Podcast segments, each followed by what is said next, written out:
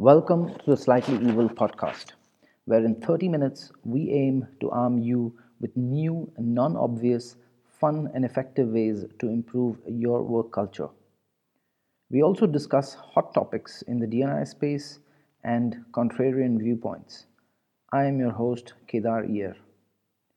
Today, our guest is Joanna Zadkovich, partner at Industrie & Co. in Hong Kong. Recently, Joanna left the corporate sector to join a creative and agile work environment. But her journey was long and involved braving new and culturally challenging work environments. With Joanna today, we'll be exploring her career progression, how she overcame obstacles, and her advice to achieve career success. Joanna, welcome to the Slightly Evil podcast. Before we get started into um, learning a little bit about what you do today, um, we very often don't hear much about where leaders get started. And I'd like you to tell our listeners where it all began for you. Thanks, Kedar. I, I really appreciate being here. So, some might argue I'm still not out of the blocks yet, much less started, but in uh, actual practical terms, I uh, started more than four decades ago in Manly in New South Wales, which is on the lovely beaches of northern Sydney. And I'm Australian, as you uh, probably can pick up by my accent. Um, I went to school and university in Perth in Western Australia, so very lucky for lifestyle, fresh air, beautiful beaches, and what you might call a pretty idyllic, normal, low key life. Uh, I'm an only child, and it was just my mum and I. So I kind of ran my own life from a very young age. Uh, my mum used to travel a lot for work and was away a fair bit. So I was staying with various relatives, and I struck a deal with her that I was. Uh, I'd like to stay at home on my own from about the age of 12. Uh, so I had quite a lot of freedom relative to my friends, but I wasn't too naughty, aside from uh, a few minor transgressions at the time. Uh, but I went to a fantastic girls' school that was very nurturing, very supportive, and I still have good friends from my first year starting there. And uh, we had some fantastic teachers also who inspired and challenged us to think, you know, to be good people as well as bright students and, and good achievers. And I'm still involved with that school today as a mentor.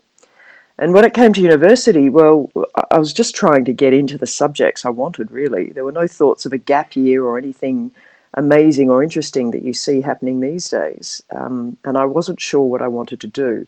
So I was steered towards an arts law degree uh, because that seemed like the right idea. Because in those days, you were steered more towards professions like law or medicine or commerce.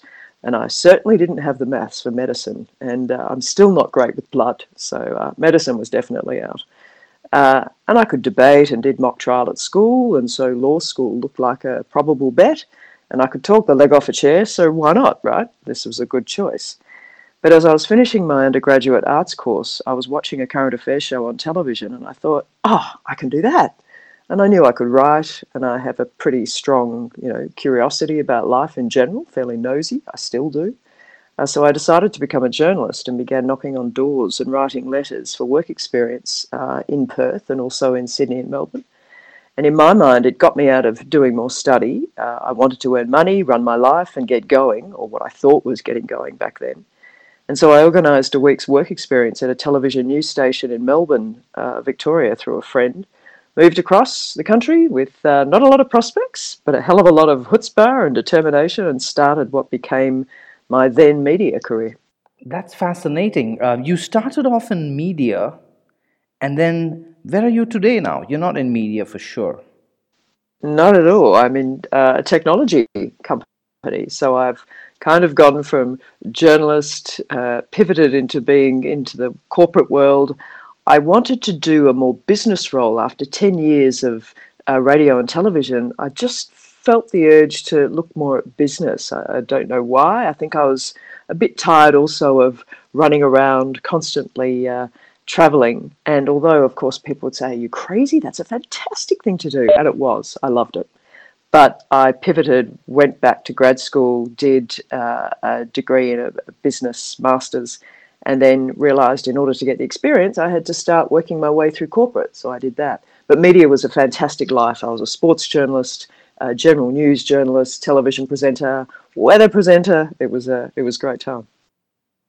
So, talk to us a, little bit about this transition because uh, it reminds me a little bit about even my own career, you know, and, and where I started, where I've had to kind of, for every time I wanted to switch roles or switch uh, functions, it's not easy uh, in, in today's world, at least for young graduates. When I look at someone who starts off, you know, maybe um, in, in, a certain career and then two years in, they find mm, this is not really the thing that I want to do. I want to do something else. They'd be lucky if they have the luxury of loving what they do and then trying and pursuing another thing. But I can still imagine there must have been certain challenges that you had to overcome to move from one function or one industry sector to another. You're absolutely right, Kedar. And it was a case of the, the next career path for ex journalists or TV presenters was usually in corporate affairs or to be a PR person, government, or for a large corporate. And I had not really, I'd worked in Sydney, Melbourne, and Perth, so I'd lived in other bigger cities in Australia, but I had no real sense of was I even any good? Was I smart? Some of these words like strategic communications plan, what is that?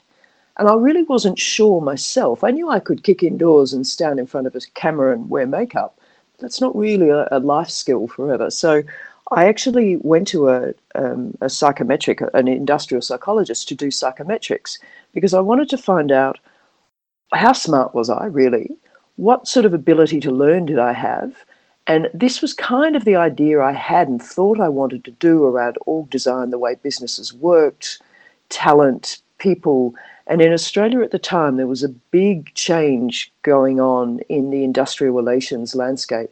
Uh, uh, the government was had a, a mandate or a, a, an agenda, I guess you could say, to move away from union-based uh, workplaces and have non-union collective agreements, and to have individual contracts with workers. So it was quite a watershed moment for Australian workplaces, and I found that quite interesting. So whilst I was going to the industrial psychologist to basically get assessed. I then got a series of views around what areas could I go into? And one of them was HR management. Now, if I think of my dealings with HR people, they weren't that inspiring, and I certainly didn't feel I wanted to be one of those, in inverted commas. But I went and did a grad dip, initially in industrial law, but then became a grad dip in employee relations and then a master's in human resource management to have the qualification credentials. Then I realized I needed work experience. So I'd done it before, I did it again, started knocking on doors with various contacts and friends, fathers who were in various companies, and got work experience at a mining company rewriting some of their employment agreements, and worked into a a temporary contract, which then became a permanent job offer with a mining company, which then I went from being the chick on TV to the woman flying in and out on a nine day on, five day off roster on the edge of the desert in uh, northwestern Australia. It was uh, quite a contrast. It must have been also quite a contrast with regards to the work cultures in the two different sectors. Indeed. And talk to us a little bit about how you were able to cope with the difference because I can imagine uh, you know, a mining company, even from the outside, doesn't seem like you know how a TV or radio station uh, might function. no, and you can bet the first day I, I rocked up and uh, people started looking, and they looked again, and the television station I worked for was uh, streamed on the a satellite television in the country in Western Australia. So several people knew who I was, and they kept looking at me, going, "What are you doing here?" So you're right. I had to overcome the bias or the, the perception that I was, frankly, some sort of screen bimbo who couldn't really do much. And I was very keen to show that I was credible. I was here to do a job. It had nothing to do with media. I didn't want to talk about media. And I'd gone from wearing, you know, pastel jackets and helmet hair to wearing personal protective equipment, steel cap boots, hard hat, and a, a cap lamp driving a four wheel drive underground uh, on the decline. Where they had an underground mine that was about 550 meters uh, deep. So you're absolutely right. It was about managing expectations, perceptions, uh, basically just being professional, uh, listening carefully, being diligent, it was very long hours. The shifts were 6 a.m. to 6 p.m. And then often at night, I'd have to drive into site and maybe do some uh, inspections late in the night with the night shift crew because it's a 24 hour production cycle. But the opportunity was to learn about mineral economics. That's how the business made money, and you needed to understand that. But also, I needed to understand more about how do you build a workforce uh, model, especially in mining when production is really all about getting dirt out of a ground to extract a resource. So there's the work function piece. And then I had to think about what sort of contracts did we have? What sort of benefits do we want to offer people in such a challenging environment? The industry was starting to pick up and professionalize and becoming uh, quite the place to go to. You could earn a lot of money. So, of course, um, compensation and benefits was an issue. Uh, the impact on families for these people who are out on site, working long rosters away from their families. Often many had, had quite difficult personal lives and personal situations. And then there was the fact that I was one of about eight women on a site of 200 odd men. Uh, and the things that go with that, frankly, yes, some of the behavior, some of the comments, uh, it was difficult. There were times where you really, I, I just did not enjoy working in that kind of environment. But I made some fantastic friendships and I had a fantastic boss and mentor, a chap who took the chance to hire me when a lot of people would have said, What are you doing? She doesn't know what she's doing. But he saw that I was serious. He worked me very hard and it was very challenging. But man, I, I owe him a lot. He, he gave me a great opportunity to pivot and change my career. I'd add to that that um, you you also have you know a lot of resilience because you know in today's culture and and and you know reactionary mode of you know how we get outraged by by things uh, you today someone getting into the mining industry may not last even you know a week uh, and you lasted years, um, you know, going through or, or, even having to, you know, overcome some of the things that you heard, uh, or you know, even having to challenge people on the job, perhaps. Can you talk a little bit about maybe some examples of even working in in such a highly male-dominated workplace? Certainly, yeah, and as you rightly called out, there there are many. And but I do think that the time this was you know 2002 2003 uh, I think people were a little more patient with each other. You know social media was not prolific then.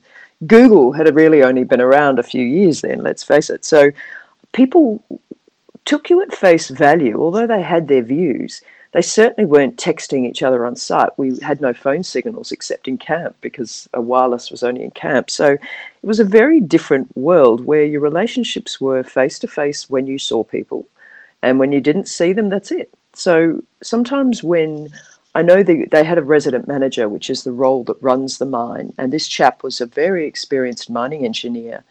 Uh, he was only several years older than myself, and he was not impressed when I turned up. He even said to my boss, who was one of the group heads, who technically was more senior than the resident manager but would fly up and down to site a lot. He even said to him one day, seriously, when I walked past, I heard him say that as I walked past and had passed them talking. And I, I felt disappointed because he clearly was just looking at me as a, a woman new to site. And one day we were having a chat, and I said, Look, I realize I'm probably not the optimal hire for you, but I work really hard. I said, I'm smart. I'm here to do a job. Please just give me a chance.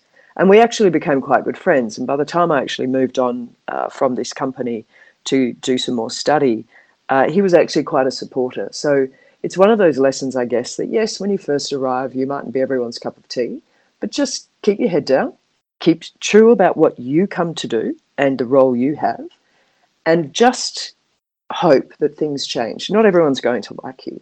And certainly this chap was not trying to actively sabotage me. And we had a few, let's say, robust discussions about what I felt things should be. So, for example, one day I was doing underground inspections of the meshing, and the meshing is the ground support system that you put in after you've done digging into a particular area of the mine to develop and build out the mine. So you can then do what we call production mining, where you actually pull the stuff out of the wall. And I said, look, I don't think the meshing's secure. I still want to keep the area roped off until one of the engineers comes to do an inspection. And he said, no, we've got to hurry up. We're behind on production. This is it. And I argued back and I said, look, no, it's just not worth it. What if the rock falls down? Someone is injured and there was a fatality at the mine the previous year, not when I was there. I mean, this is serious stuff we're talking about. So we had a discussion, we had a bit of a, a debate. He said, I'm the resident manager, I pull rank. I said, Yes, but I can call head office and also put the call in. So come on, can we not do the hierarchy, you know, um, rank pull? And in the end, we agreed and we came to the same outcome.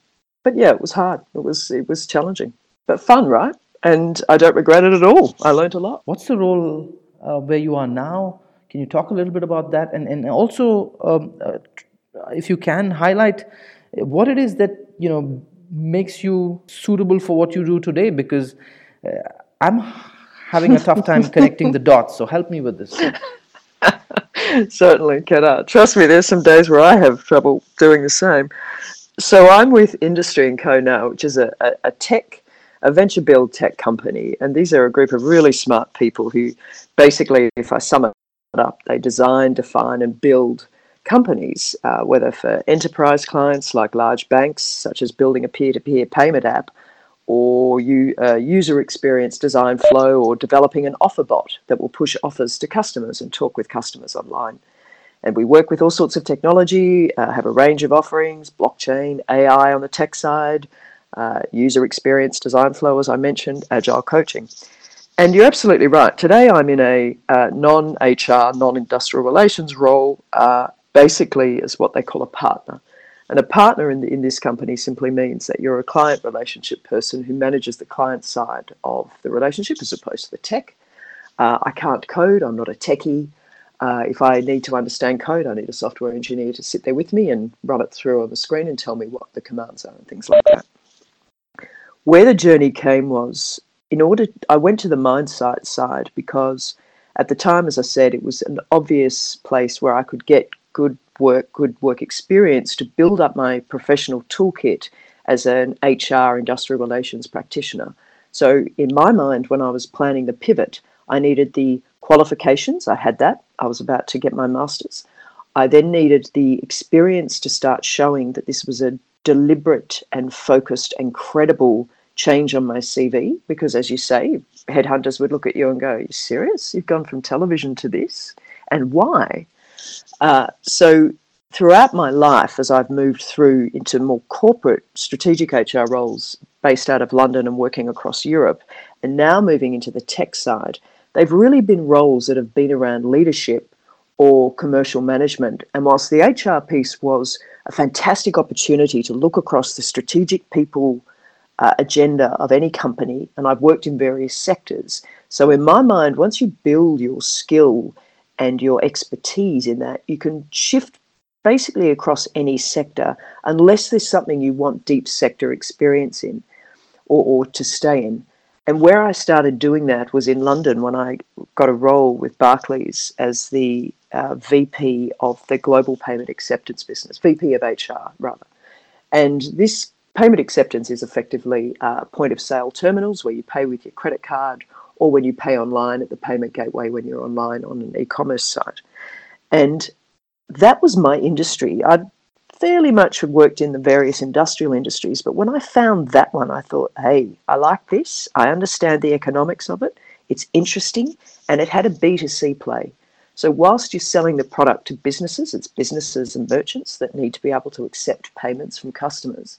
In fact, ultimately, it's the customer experience via the merchant that matters. That's what we're dealing with.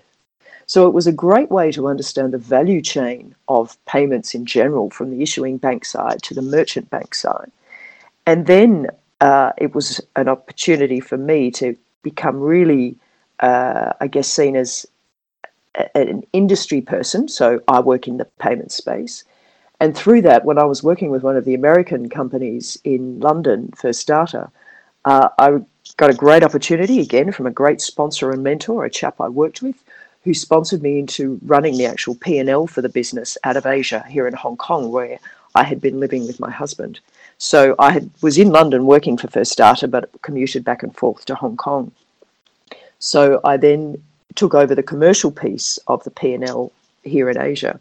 So you're right, the journey for that, to, from mining, media, mining, to, to corporate or payments, now into tech, has really been a transition of working through roles that are leadership roles, but rather than being on the strategic uh, people, or, or I guess what you call the non revenue generating side of a business, getting into the commercial side, and now getting into the tech development side.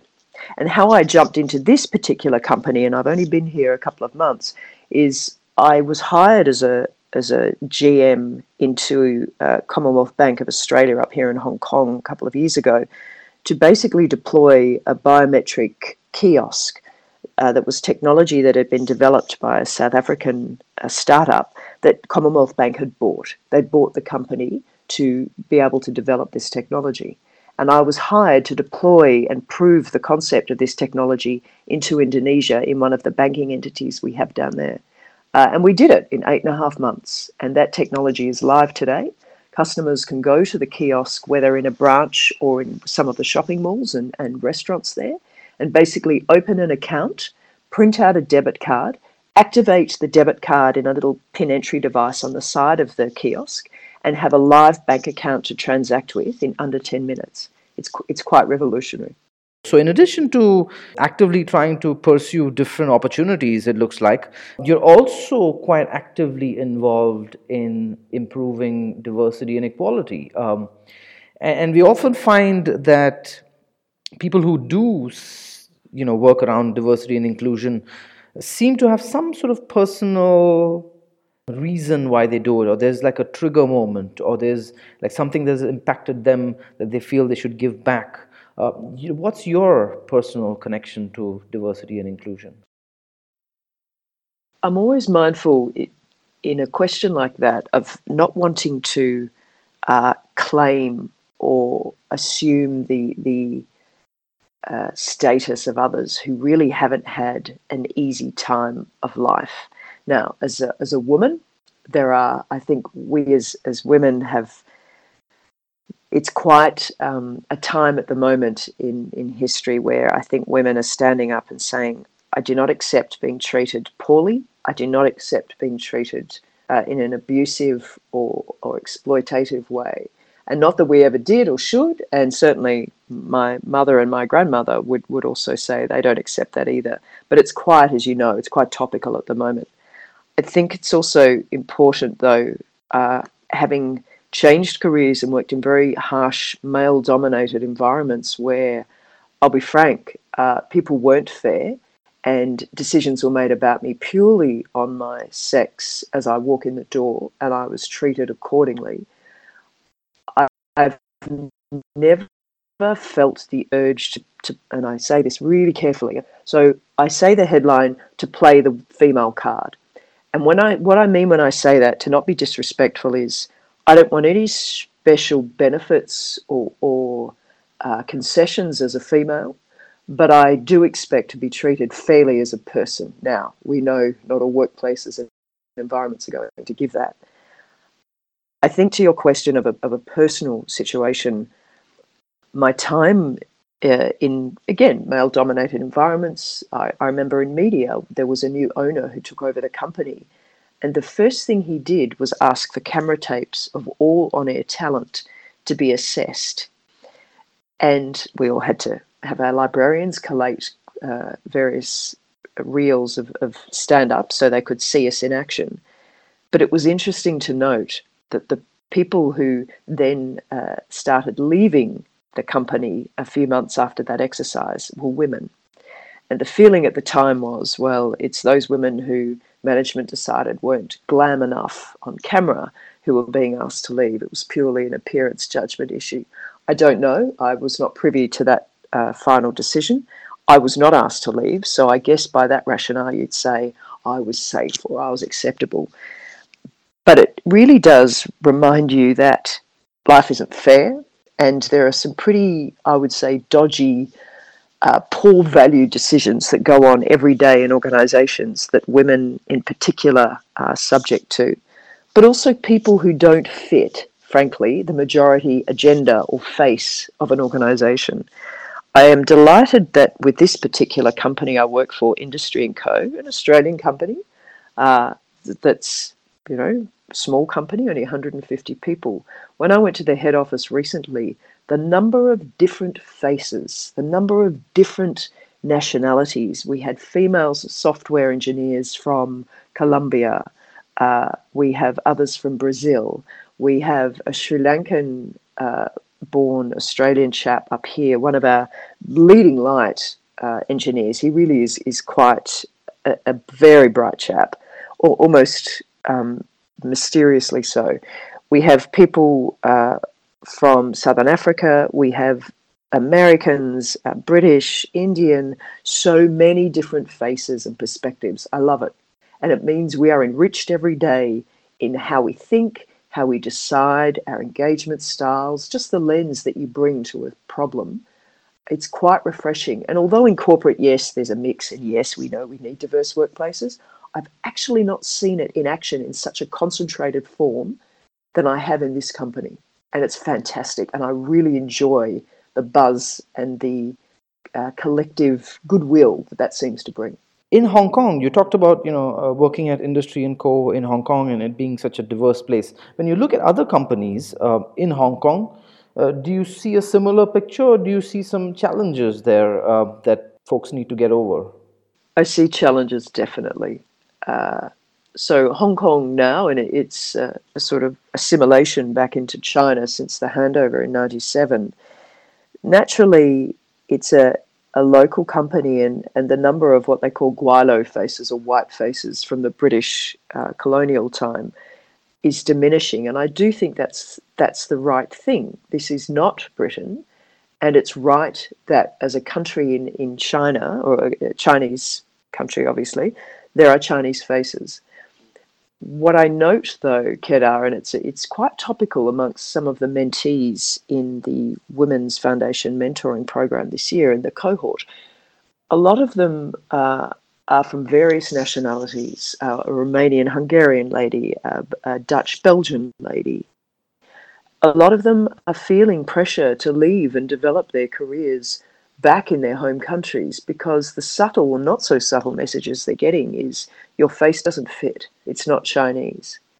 Uh, and whilst that's understandable, you don't see a cast of thousands of, of Singaporean, Hong Konger, Thai faces in, in London companies. I mean, the numbers are smaller there, and that's all right and fair.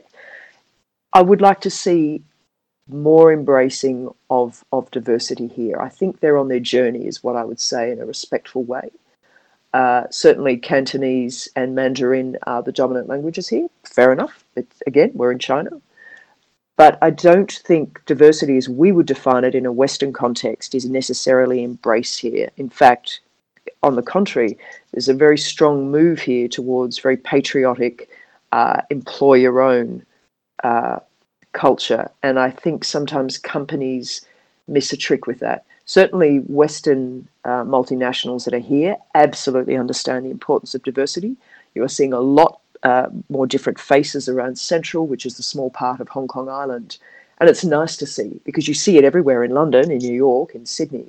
But you're starting to see a little bit more blend of the faces whether that's translating through to culture and behaviors in organizations, I think they've got a little bit of a ways to go. So we find that a lot of you know multinational companies that are headquartered in, let's say, London or New York or, or San Francisco, um, reach out to their uh, you know regional offices or global offices around the world and, and try to impose sort of like you said their definition of diversity um, ethnic uh, and gender diversity into their local offices. And sometimes we find that maybe that's not appropriate because the diversity challenges of the local office are slightly more nuanced or, or slightly different because the cultural context is different, the situation that they need to bring parity towards is different. Do you see that a lot of the diversity narrative is kind of imposed by the West in Hong Kong, or is it, you know, has it got its own flavor of diversity? And if there is, what is it? Very, very thoughtful question. And yes, the word imposed, it sounds so um, aggressive and thoughtless, but but you're right. There is that feeling.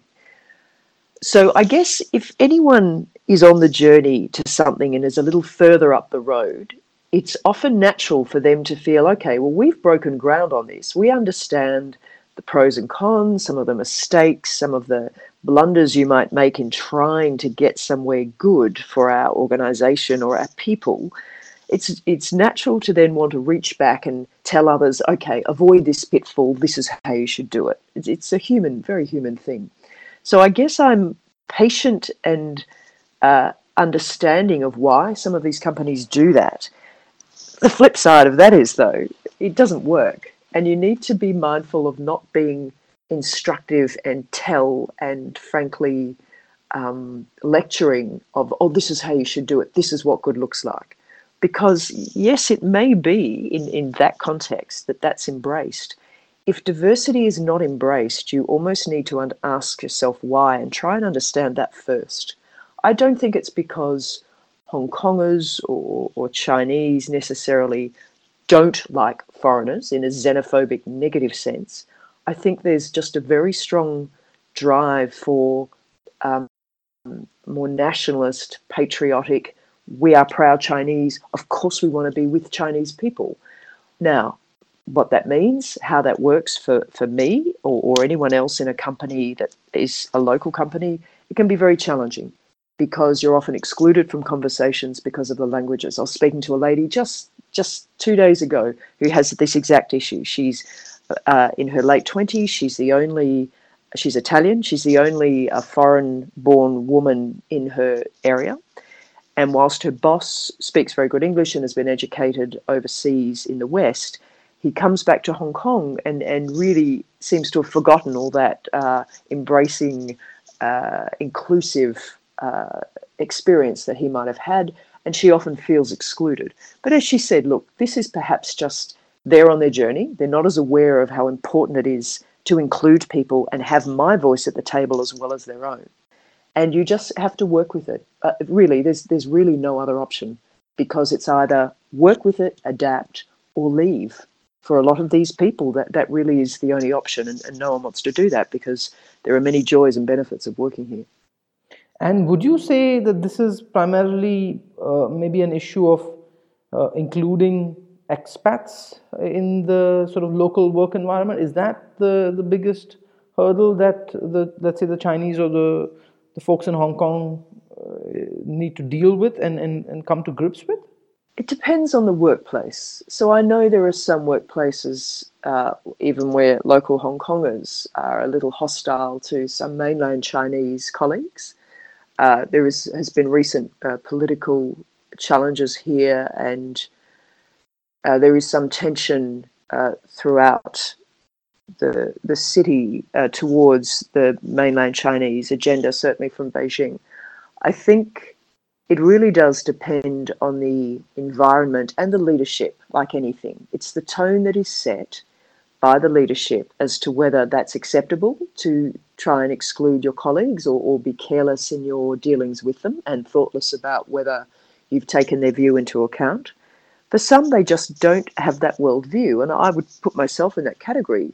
Before I left Australia to work overseas, I probably did not think about what someone from overseas coming to work in Australia thought about Australia or how they felt about it those times where you're trying to get the sense of what are the subtle nuances of a workplace or, or a country, uh, the little rituals and, and signs that you miss completely because you're not in on it. Uh, it can seem very lonely and very uh, exclusive, like you're being shut out. But you also then have to pick yourself up and say, okay, well, try and understand why that is and start building bridges and see if often locals are aware that that's what's being perceived by you. Often they just don't realize. And when you say, I, I find it really difficult when you switch to your own language, your conversation, when we're all just speaking in English. Some of them will say, Oh, look, I'm sorry, I just don't know the words for this area of technology. So I switched to Cantonese because it's easier for me to get the message across. I'll come back to you in English. I just need to think it out in my language first. Understandable. English as a second language is, is hard work for them. And I certainly am not great at Cantonese and certainly wasn't great at Polish and certainly wasn't great at German when I was in those countries. So it's also just being a little patient and just understanding we're not all trying to kill each other or exclude each other or, or be awful. Sometimes we just forget and be thoughtless human beings and you just have to ask. Yeah, it sounds almost like a case of uh, you know uh, both sides meeting somewhere in the middle um, and kind of reaching out to each other. Um, rather than a case of maybe exclusion um, on a systematic level, um, which is encouraging. Uh, now, uh, let's move to some of your personal thoughts, and let's start with maybe some contrarian ones. Uh, you've had, you know, so many different, uh, you know, I would say professional avatars along along your uh, career trajectory. What is one long-held professional belief that you've changed from back in the media days? so many. I, I, don't think I could mention it in one. But one of the headings, I think, when you first start out and you think everyone's much smarter than you and you know everyone's to get to the top you must be really good and the best in your field so i guess one of the things i would say is you know that only good people get to the top and even as I say that, it sounds so naive, uh, just even saying that aloud. I guess it's it's absolutely not true. And while there are some really, really good CEOs and senior leaders at the top of companies I've worked for and that I see across the industries in general, there are far fewer than you'd realize, and certainly that I realized. And by far, I've actually found that the, the people who truly understand the meaning of life, who have the wisdom, the deeply held values of respect, mindfulness, um, who, who build great teams and create room for other people to soar in their careers, are not necessarily at the top.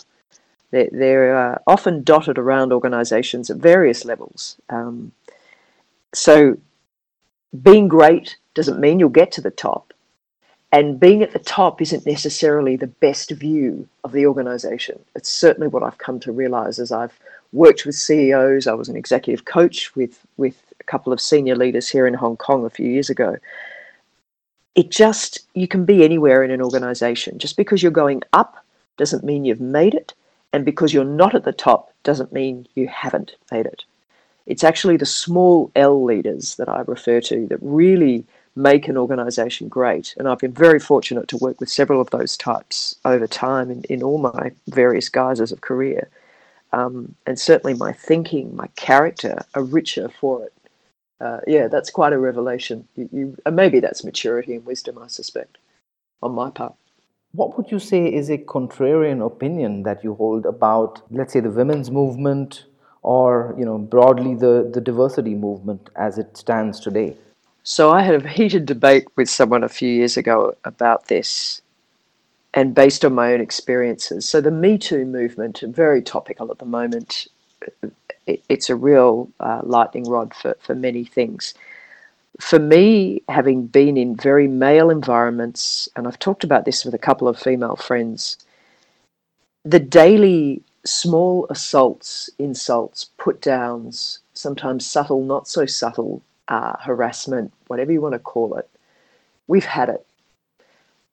And I guess it forms you, and how you choose to respond to that is really the only thing you can control.